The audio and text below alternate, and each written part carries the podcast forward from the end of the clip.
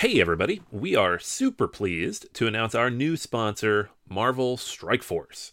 Marvel Strike Force is a mobile squad RPG that allows you to battle with your favorite team of superheroes and supervillains in a fight to save the universe against threats like Doctor Doom and Apocalypse.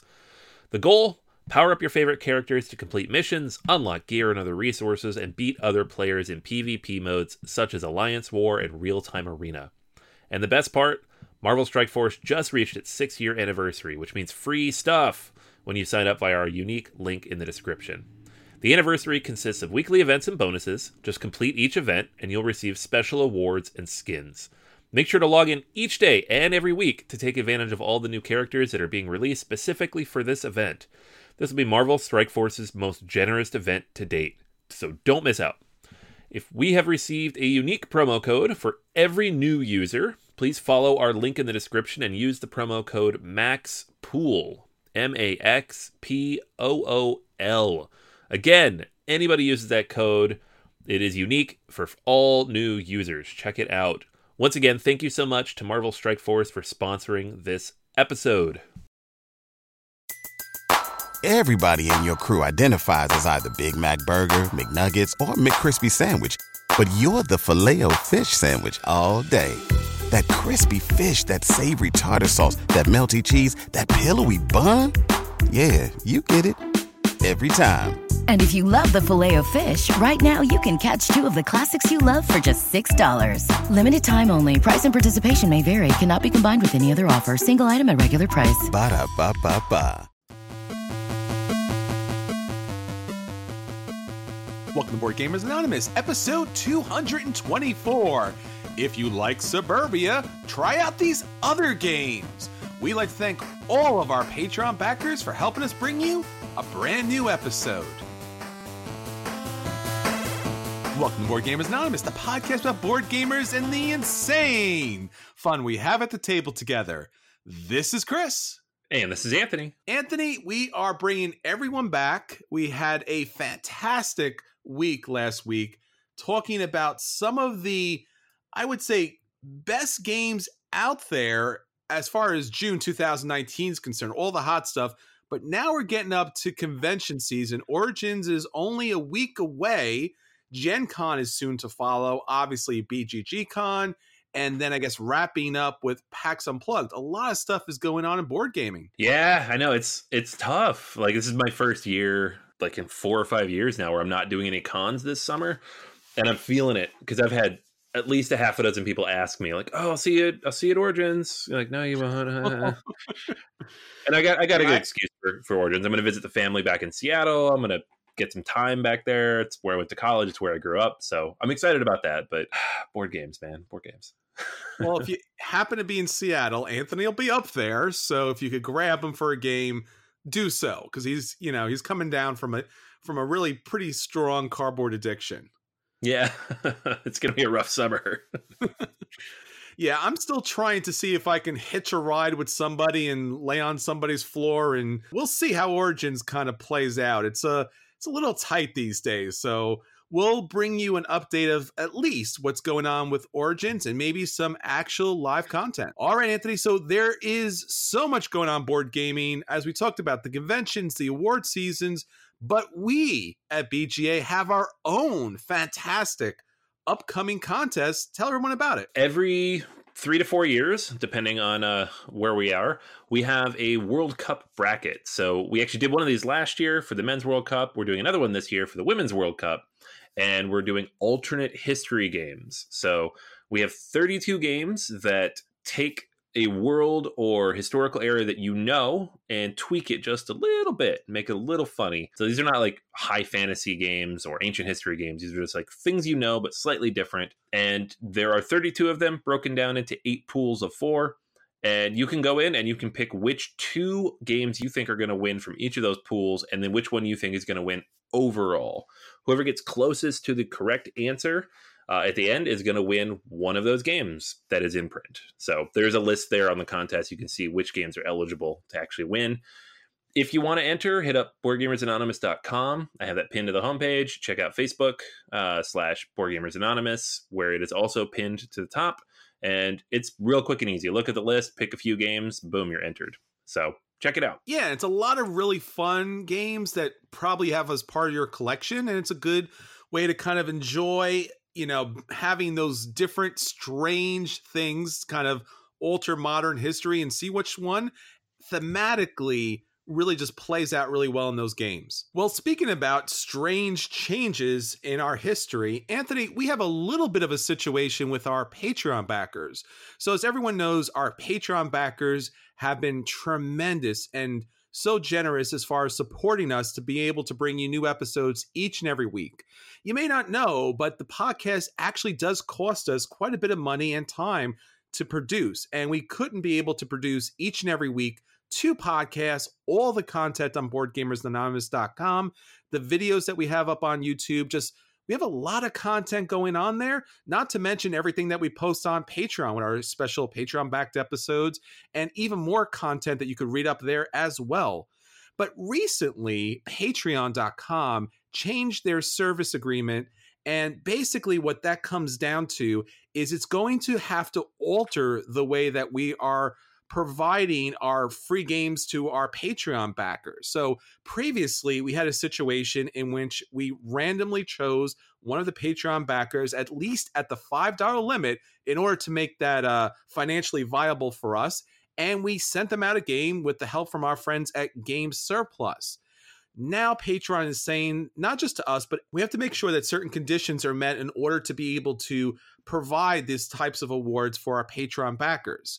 So, what Anthony and I were able to put together was a situation in which we would be able to continue the contest because it seems like something everyone loves having and something that we love doing for you, but at the same time, meet with these new rules and restrictions. So, what we're going to have to do is no longer, unfortunately, have a one or two dollar base on our Patreon backer situation. So if you are currently a one or two dollar backer, we would please love for you to join us at the five dollar limit because that would allow us to enter you into one of our contests to win a game. Now, these contests are going to be actual contests. So we might post a picture with different components. We might post we might post a board game photo that we want you to comment on.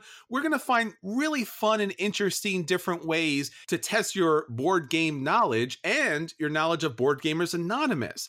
It's going to be fun, it's going to be quick, it's going to be super simple. It's not going to be any major barrier for entry, but it's going to allow us to continue the contest each and every week. So, as I said, if you are at the one or two dollar backer limit, please consider moving up to the five dollar limit. We really don't want to lose your support. And if you haven't supported Board Gamers Anonymous yet on Patreon, please check us out. It really does help us do a lot of things, including going to conventions, bringing the newest games back so that we can talk to you about them and help you make your purchases. Yeah, no, it's it's really it's a, really cool, and it, obviously there's other stuff that comes with that too. We have the Patreon produced episodes we put out. We have the Slack group. We have all these other things that come with being a Patreon backer. Those are all still going to be there at the five dollar level. And just for anybody out there who might be maybe you're in the Slack group and you are at the one or two dollar level, we're not going to boot you out. So don't worry about that. If you know, grandfathered in for all of that, but we will have to change those levels. Um, and we have been talking about too for those people who do want to offer some kind of support, but maybe they can't budget five dollars a month. I 100% understand that. Putting some of our bonus episodes up on like Bandcamp or some other bonus content we might do, so that you could just purchase those one at a time for a dollar or two. So we are looking at some other stuff. Uh, we do have a shop on our website if you want to like purchase a T-shirt or a cup with the logo on it um, those things are also very very supportive and help us out um, cover our costs. So lots of cool stuff you can do. Uh, we are excited about this contest though. It's going to have some fun new elements to it. Uh, you know random is easy but it's also not as creative and cool as some of the ideas that we've been tossing around. Yeah so please check us out on patreon.com slash BGA. You'll see all the information about the episodes, the Slack group, everything that Anthony mentioned, and so much more. Not to mention that we really want you to help guide and direct Board Gamers Anonymous so it's the best podcast for you. All right, Anthony, so that's everything that's going on with BGA. Let's get on to what's going on with our listeners. What's our question of the week? All right, question of the week this week. We asked, how do you decide which games to queue up for the next game night? Hotness, time since last play, something else.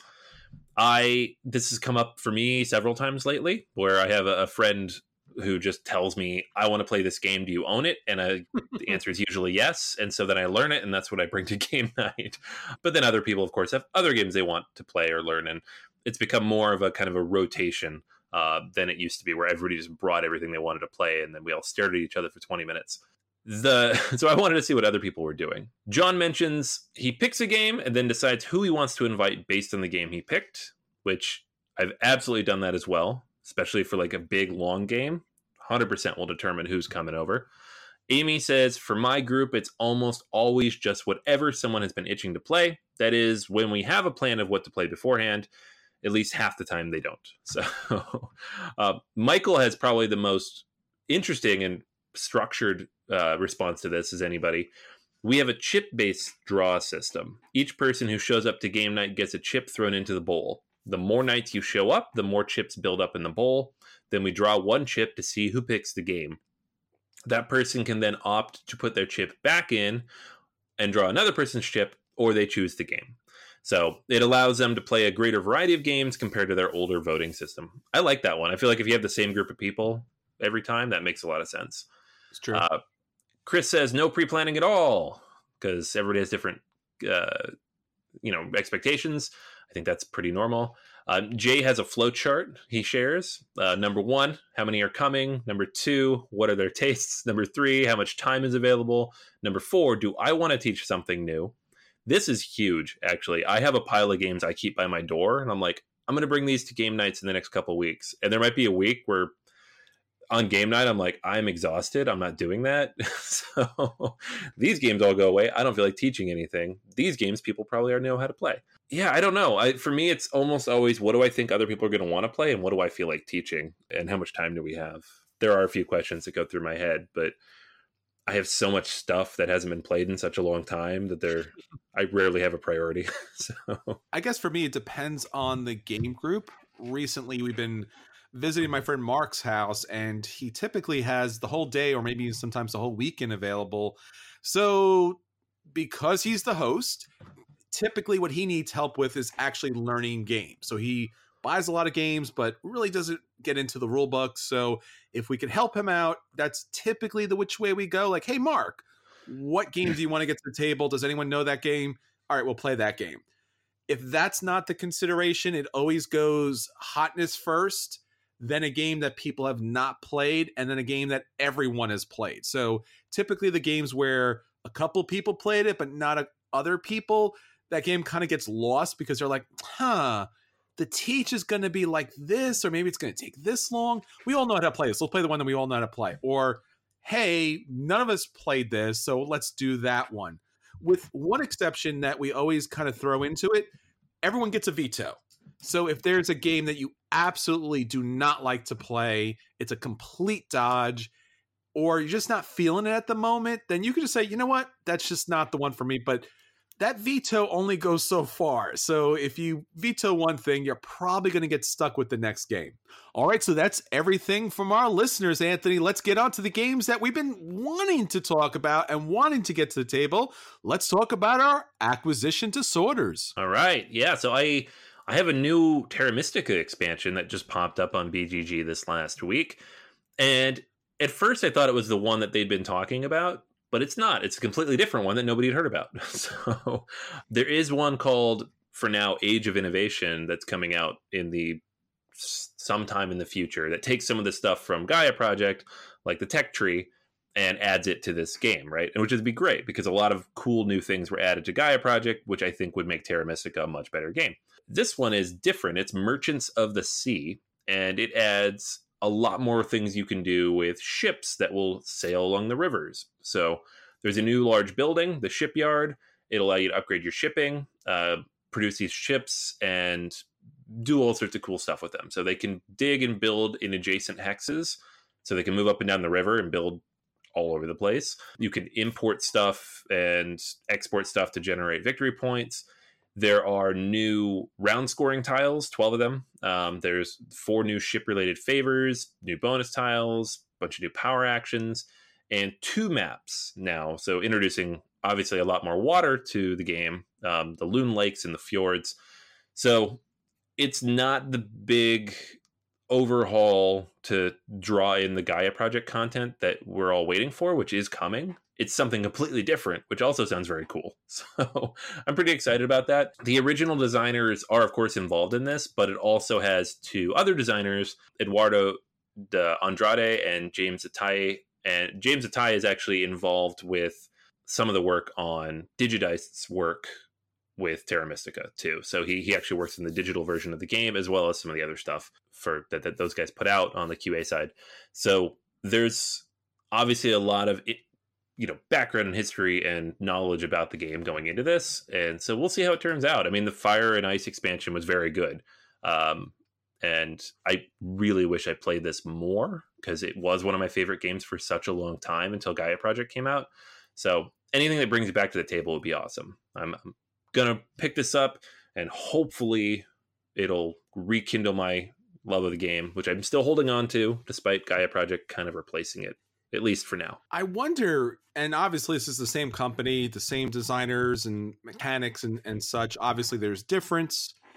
And I guess it's great that they're both coming out with expansions because, you know, some people like fantasy and some people like sci fi. And obviously there's enough difference that they're different, so to speak. But I wonder if one of these expansions is just going to come out and just kill the other game. Just be like so much better than playing the other game that it's just you might as well get rid of your out of your collection. Yeah, I don't know. I mean, Gaia Project almost did that. I had Terra Mystica on my trade pile, and I just couldn't do it. But like just for nostalgia reasons, if nothing else. But I haven't played it since. It's been almost two years sure. since I touched that game. So I don't know. All right. Well, I got a game that I'm really interested in. Heard a little bit about. So a lot of talk is being had about this game, and it's a little bit odd as far as titles concerned. This is Neom.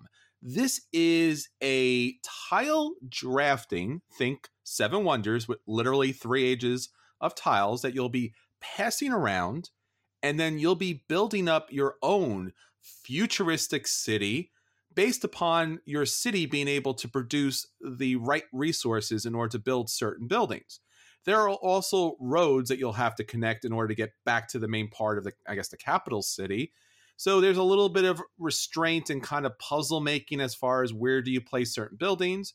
There's also these capstone tiles that are going to score you a lot of points.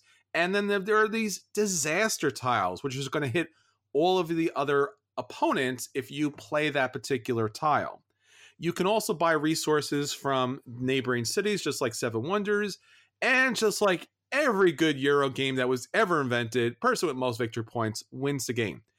It's an interesting mechanical, you know, pasted on theme, so to speak. The artwork is decent. The tile quality seems okay. The Seven Wonder esque nature of a city building game is really dynamic and interesting. And it's something that I'm hoping that either I get to the table or someone brings to the table at some point because I'd really like to get a chance to play this. Yeah, I'm kind of in the same boat. I actually had not heard about this until yesterday when somebody at the game day I was at said, Hey, have you heard of this game? Because we were playing Seven Wonders. And he's like, It's kind of like that, but it's got a city building element to it. I'm like, Well, yeah, I want to play that now. So, and then you mentioned it today, and I'm like, okay, that's two days in a row. I have to play the game now. Absolutely. All right, so that's everything that we want to get to the table. Anthony, let's talk about the games we actually got to the table and let people know if those games are a buy and you should run out and pick those games up. If those games are a play and you should sit down and play them. If those games are a dodge and you should avoid them at all costs, or if the game happens to be the dreaded burn and you should get rid of it. All right, Anthony, so what did you get to the table this week? All right, I'm going to do one of those rapid fires because uh, I have three I know, right? Uh, I have three small games, um, including one that I've just really, really enjoyed, and a couple that were up for the Spiel des Jahres, uh, which of course means they're very light. So I'm going to keep this quick. The first of these is I'm going to butcher this. Uh, Krass Kariert. Kariert? It's German. Uh, it, it, translates to checkered combos, and this is a game from Amigo that came out at Essen last year, and it is a trick-taking climbing game that I actually really, really like. Which I've been surprised by that. I actually ordered a copy from Germany because I did like it that much. The idea of the game is there's a deck of cards ranging from 1 to 12 and then also in the deck you have stop cards draw three cards and wild cards and on your turn you're going to start out with a hand like you would in uh, any trick taking game you're going to get dealt between 7 and 10 cards but those cards have to stay in the order they were dealt so you look at them in your hand and that's the order you have the cards then you have to play them in order like a trick taking game uh, and just every trick is once around the table either a single card, a run of two cards, a pair of cards, a run of three cards, or three of a kind. So kind of like those poker hands going up. So it's a climbing game where one if somebody plays a five, you have to play higher than a five. If someone plays a pair of sixes, you have to play a higher pair or a three of a kind or a run of three. You get the idea. And so you go around and you go around and you go around and if somebody can't play, then they draw one of the two reserve cards in front of them. If they can't play again, they draw that again. And if they can't play again, they're out. And so everybody has a certain number of lives. Once those life tokens are all gone, they lose. Everybody else wins. So it's one of those games where there's one loser, many winners. This has become kind of my go-to like toss in my bag game because it's quick, it's easy.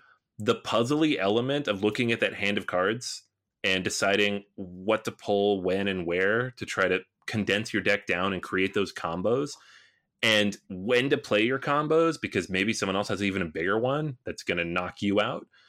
It's really, really fun. I really enjoy it quite a lot.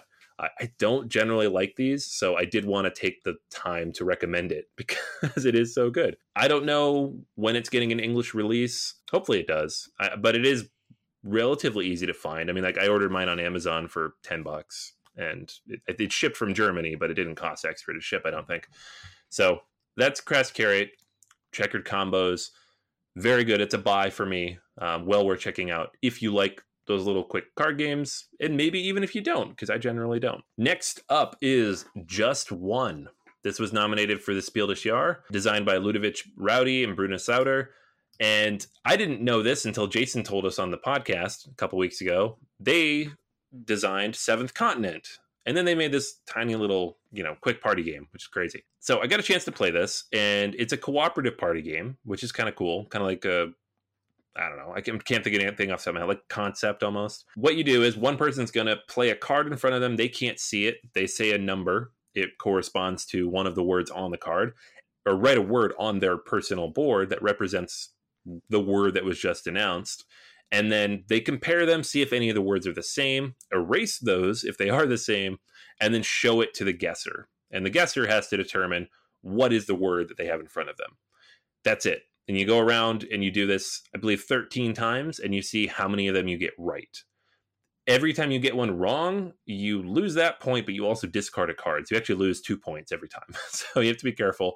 Um, you can also pass if you really just don't know the answer, only lose the one point. It's really, really fun. I mean, it's to go through all 13 cards takes about a half an hour or so. Um, a lot of funny, just quick, fun stuff. It's not like the competitive, like angry stuff that ends up happening with a lot of party word games. I really enjoyed it. I was surprised I enjoyed it so much, and uh, I'm glad to have it. I, it's weird. I don't generally like these games, but I do rather had a lot of fun with it. So just one. Um, I'd say it's a buy, honestly. Like if you want a quick party game that's not going to put anybody in a bad spot, this is a great game. And last but not least, uh, Chris has talked about this a few times, so I'm not covering any new ground here, but I did get a chance to play it, and it is up for this Spiel des Jahres, so I'm going to talk about it anyways. That's Werewords. Uh, this is the werewolf word guessing game, uh, I guess you'd call it, from Ted Alspach and Bezier.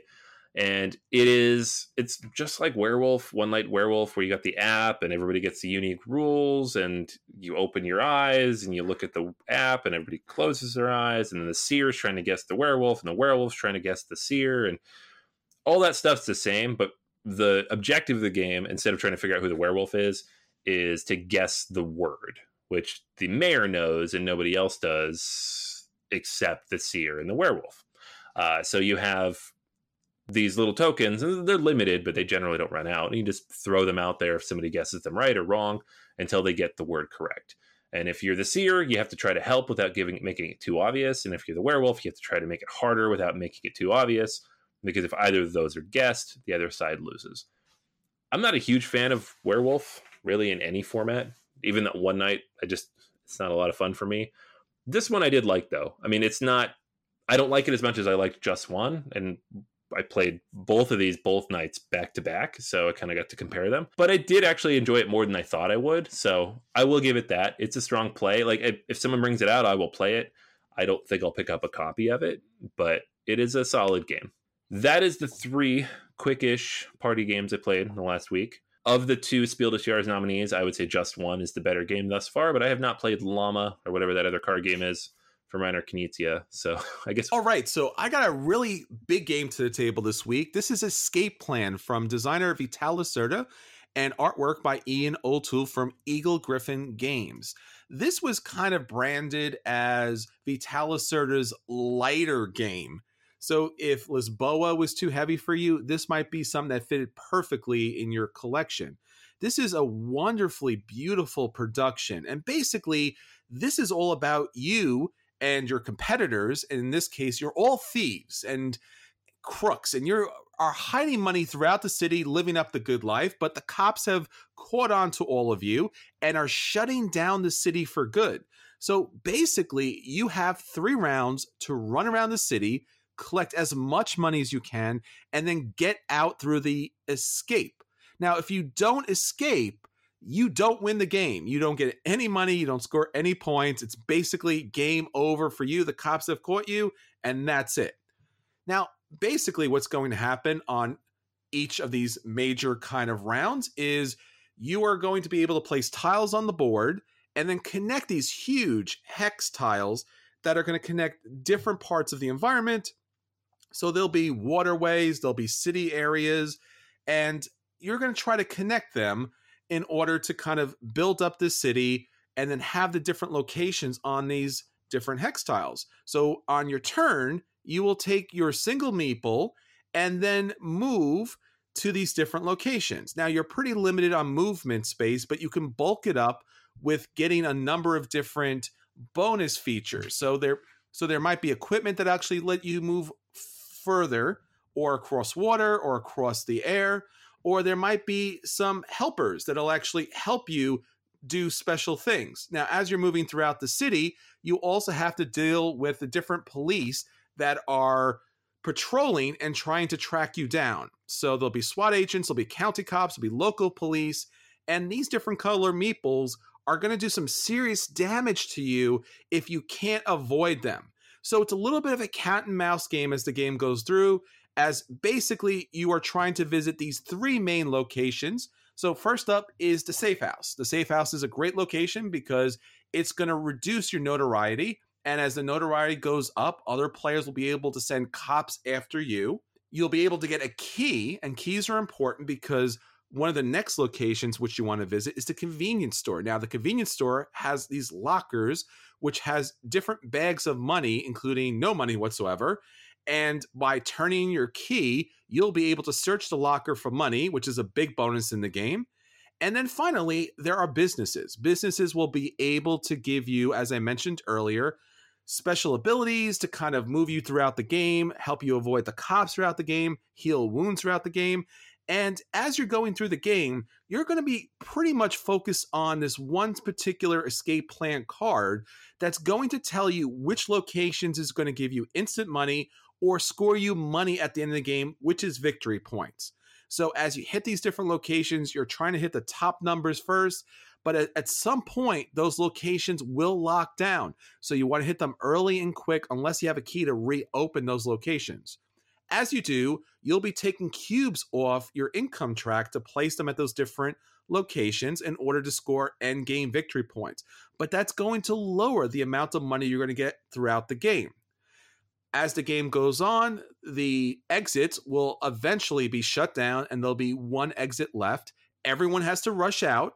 And as players rush out, it becomes more expensive to escape the city. So at the end, if you escaped, you'll count up all your money, take into consideration your wounds and your notoriety and any other negatives that will take away from your cash. And whoever has the most money at the end wins the game as I mentioned, Escape Plan is a beautiful production, colorful and bright.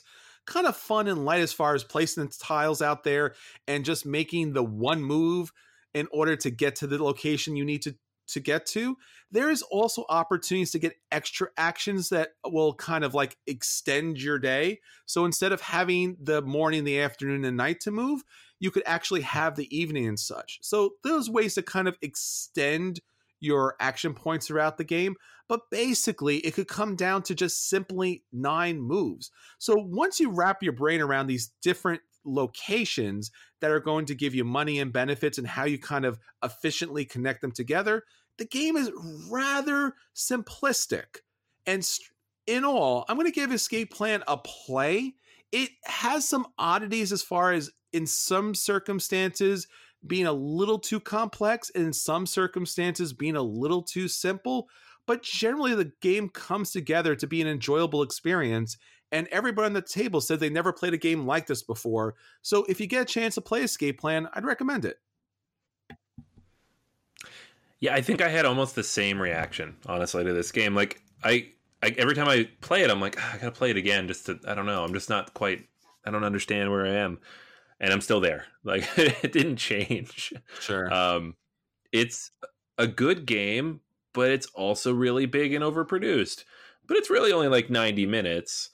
But it also has some moments where people have to scratch their heads and you get lost and you have to look up the rules. I'm like, I don't know what kind of game this is trying to be. Like, what is it doing? And it's also really expensive. And so I like it. Yeah, I mean, $140 is insane. It's more expensive than Lisboa. And that's not no. right. not um, at all. And it's a beautiful game. So you're, I mean, component wise, you're getting what you're paying for, but not gameplay wise. So I don't know. It's I like it and I'll hold on to it, but if I'd played it multiple times before backing it, I probably would have held off. So I guess yeah, I'm also a play on this thing. All right, so those are the games that are hitting our table. Hopefully those games will hit your table pretty soon. Anthony, let's get on to the feature review. So for our feature review this week, we are talking about if you like Suburbia, try these other games out. So Anthony and I have a list of six games that we feel like if Suburbia is a game that keeps hitting your table or hits so much and so hard that you want to get something new out, you might like these games. Now, for those of you who don't know, Suburbia is a city building game in which you'll put out hex tiles that will trigger off other tiles that are placed on the board previously or placed later on. They also interact with tiles that are placed out by other players in the game. It was a really interesting dynamic game. It was one of my favorites. I think Anthony too. The designer was Ted Alspach, and this comes from Bezier Games. It's a little bit of a lackluster appearance from the outside, but it's a phenomenal crunchy game on the inside. And it recently wrapped up a Kickstarter with a phenomenal production. So I know that a lot of people are going to get Suburbia to, to the table with its brand new production. It's going to look fantastic. It includes the expansions and a new expansion to it. So there's going to be a lot of Suburbia on the table. So if you want to get ramped up for Suburbia and get some new city building to the table, these games might be great for you.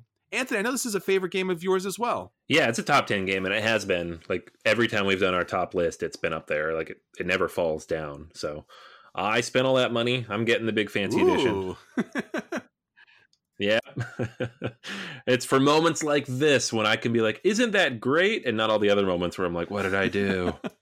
yeah, it looks like a fantastic production. And even if you get the original edition, you're still going to have an amazing time. I have it and all of its expansions, and I really enjoy it a great deal. So let's talk about games that are very much like Suburbia. All right. Yeah. So I'm going to start on the lighter end. Uh, this is a game I've almost certainly talked about before on this podcast because I like it so much. And it's Quadropolis. This is a Days of Wonder game, and it is a kind of unique twist on action selection, almost kind of like a draft, honestly. Um, you have a big board full of tiles in the middle of the the board, and you have a number of architects, and their numbers are one through four. You place them on one of the rows or columns, and you take the tile that it's pointing at and the number it is in that row or column. So it kind of you have to think about where you're going to pull those tiles from. There's several different types of tiles. You have convenience stores and factories and high rises and um, all these different types of things, and they score in different ways. So it's it kind of takes that idea of your city works together in this very unique way. It scores based on how it works together from Suburbia and dumbs it way down. So, like, this is definitely more of an entry level game. The weight is around a two, and I really enjoy it for that. It takes about 40 minutes to play, has some good expansion content. I wish more people talked about it and played it because it's one of my favorite, like, light city building games. Uh, but if you haven't had a chance to play it, it is still available. They do still print it. It's Quadropolis from Days All right. Well, I don't have any light games on my list because for me, Suburbia is probably on the lighter side of this. But I got a lot of dynamic games that utilize a lot of the Suburbia mechanics. So first up, Keyflower. If you haven't played Keyflower, you're really missing out. Now, Keyflower has its own kind of like cult following. Basically, Keyflower is all about using your meeples in order to in order to secure tiles in which you're going to build up your own Keyflower village. Now, what's really interesting about Keyflower and what makes it a little bit crunchy is when you place your tiles out, you have these road systems. So not only do tiles benefit by being next to each other, but you also have to consider how the roads match up because throughout the game you're going to be producing resources just not just on your tiles but on other players tiles as well. So you'll send your meeple over there to work you'll produce resources they'll get your meeple and you'll be able to send the resources back to your tile. But in order to utilize those resources you'll have to move them along the road system so you'll be flipping your tiles throughout the game getting bonuses getting boat tiles, which will give you more meeples and more resources throughout the game. And then when it eventually gets to winter, there's going to be big bonus tiles, which everyone will be bidding for. So it has the tile laying and the dynamic placement of Suburbia, but it uses a bidding mechanic in a really interesting and fun way. That's Keyflower. All right. Yeah. So next up on my list is Warsaw, City of Ruins, also known as the capital uh, in the original version. This is a game in which you are building the city of Warsaw from the 16th century through to the modern times. And the city itself is kind of one of those patchwork European cities that has been rebuilt and built over and rebuilt again dozens of times over the years and most poignantly affected by, you know, the world wars of the 20th century. And so the game kind of reflects that as you play. You'll get different tiles that come out later and at certain points during the various scoring rounds, you'll actually have to remove pieces from your city as they are destroyed. So you'll be drafting tiles. There are multiple different types of tiles, and each of them has different um, colored districts on them. You're trying to match those up to each other. Plus, there are certain special abilities and buildings. Um, you have icons for things like the metro, and you're trying to connect them in certain ways to maximize how many points you score. But you have a very limited amount of space in which to do it your part of the city can only be three by four. So you can only have 12 tiles with a couple of exceptions. So when you take the tile in the draft, you can place it down and pay the cost to build it, or you can just discard it and take three coins from the bank, which you'll do in this game more than you might even realize, and definitely more than you would in some other games because of how tight that space is. I really liked it because you have a very limited number of options and you have to maximize the value of what you get done with that.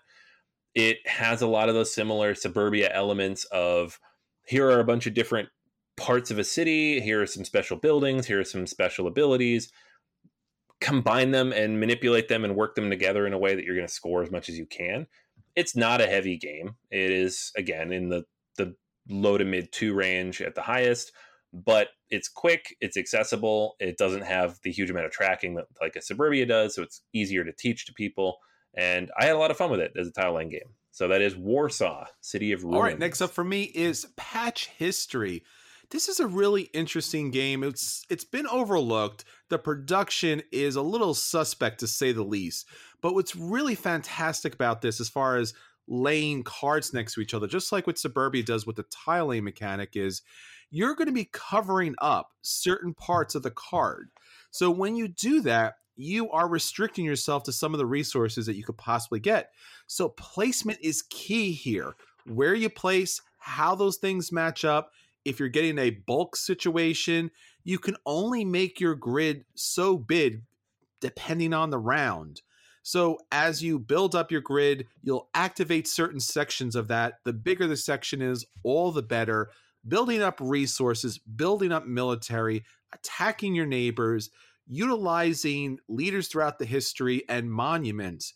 It's a really dynamic and brilliant little game that just doesn't get as much love as it should. That's patch history. All right. And then the last one for me, a little bit on the heavier side, is Urban Sprawl. This is a game by Chad Jensen uh, from GMT Games. And it is all about, as you might guess, building a city. um, in the game, you're going to start out with kind of this big empty grid. And it's a GMT game, so it's not a very pretty grid, but you're going to make it a little bit nicer as you go. And over the course of the game, you're going to acquire new building permits. You're going to build buildings based on what's currently available. You're going to get favors, um, specific buildings that contracts that only certain people can build. On your turn, you're going to get a number of action points with which to do those things. So you're always going to have six points. Sometimes it goes up or down depending on what's available to you. And there's just a lot of the nuances that go into city building that aren't in some of these lighter games. So you have things like where to build them, what zoning they're in, government, residential, industrial, commercial. You have things like certain types of buildings that might influence the value of a neighborhood. You have the impact of like what you specifically have put into the city versus someone else. And while it looks like this big, crunchy spreadsheet of a game, it's relatively accessible. It's somewhat longer. Uh, it's about three hours long, but in terms of weight and complexity, it's right there around where Suburbia is, which is pretty solid. So Urban Sprawl is a good one. Doesn't come out nearly as much. It's a little bit older, but it, well worth checking out if you're a fan of Suburbia. And finally, for me, probably on the heaviest of sides, so to speak, is Carson City. Carson City is a fantastic worker placement game that in just a simple four rounds, you're going to be building up this Western Midwest city. Now, what's really fun and dynamic about it is the actions are going to allow you to build up this city gain resources from the city and then place down tiles that are going to utilize them that are going to utilize the natural resources of the board. Based upon where you place the tiles obviously you're going to get a benefit just like suburbia but as the tiles ramp up with their increased wealth and special ability the tiles are actually going to turn and could even possibly flip over. So you're going to be able to mark the value of the tile right there on the tile. So, just on that simple game board, you're getting all of the information you need as you try to capture different plots of land, place your buildings. And you know what? If you really want that building that someone else already placed out there, you can face them down in a duel and shoot it out. All right, so there you go. Six great games that, if you like Suburbia, you should absolutely check out. There's some fantastic city building going out there please get these games out to the table. All right, so that's everything for this week. Until next time, this is Chris. And this is Anthony. And we'll save you a seat at the table.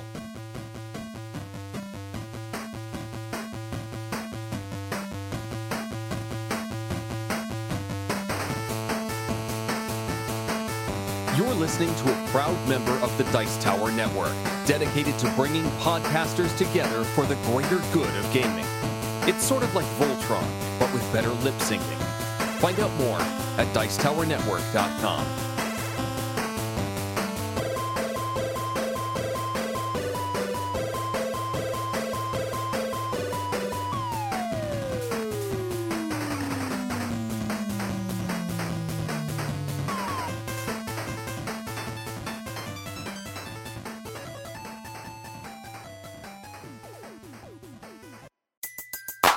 Everybody in your crew identifies as either Big Mac Burger, McNuggets, or McCrispy Sandwich. But you're the filet fish Sandwich all day. That crispy fish, that savory tartar sauce, that melty cheese, that pillowy bun. Yeah, you get it. Every time. And if you love the filet of fish, right now you can catch two of the classics you love for just $6. Limited time only. Price and participation may vary. Cannot be combined with any other offer. Single item at regular price. Ba da ba ba ba.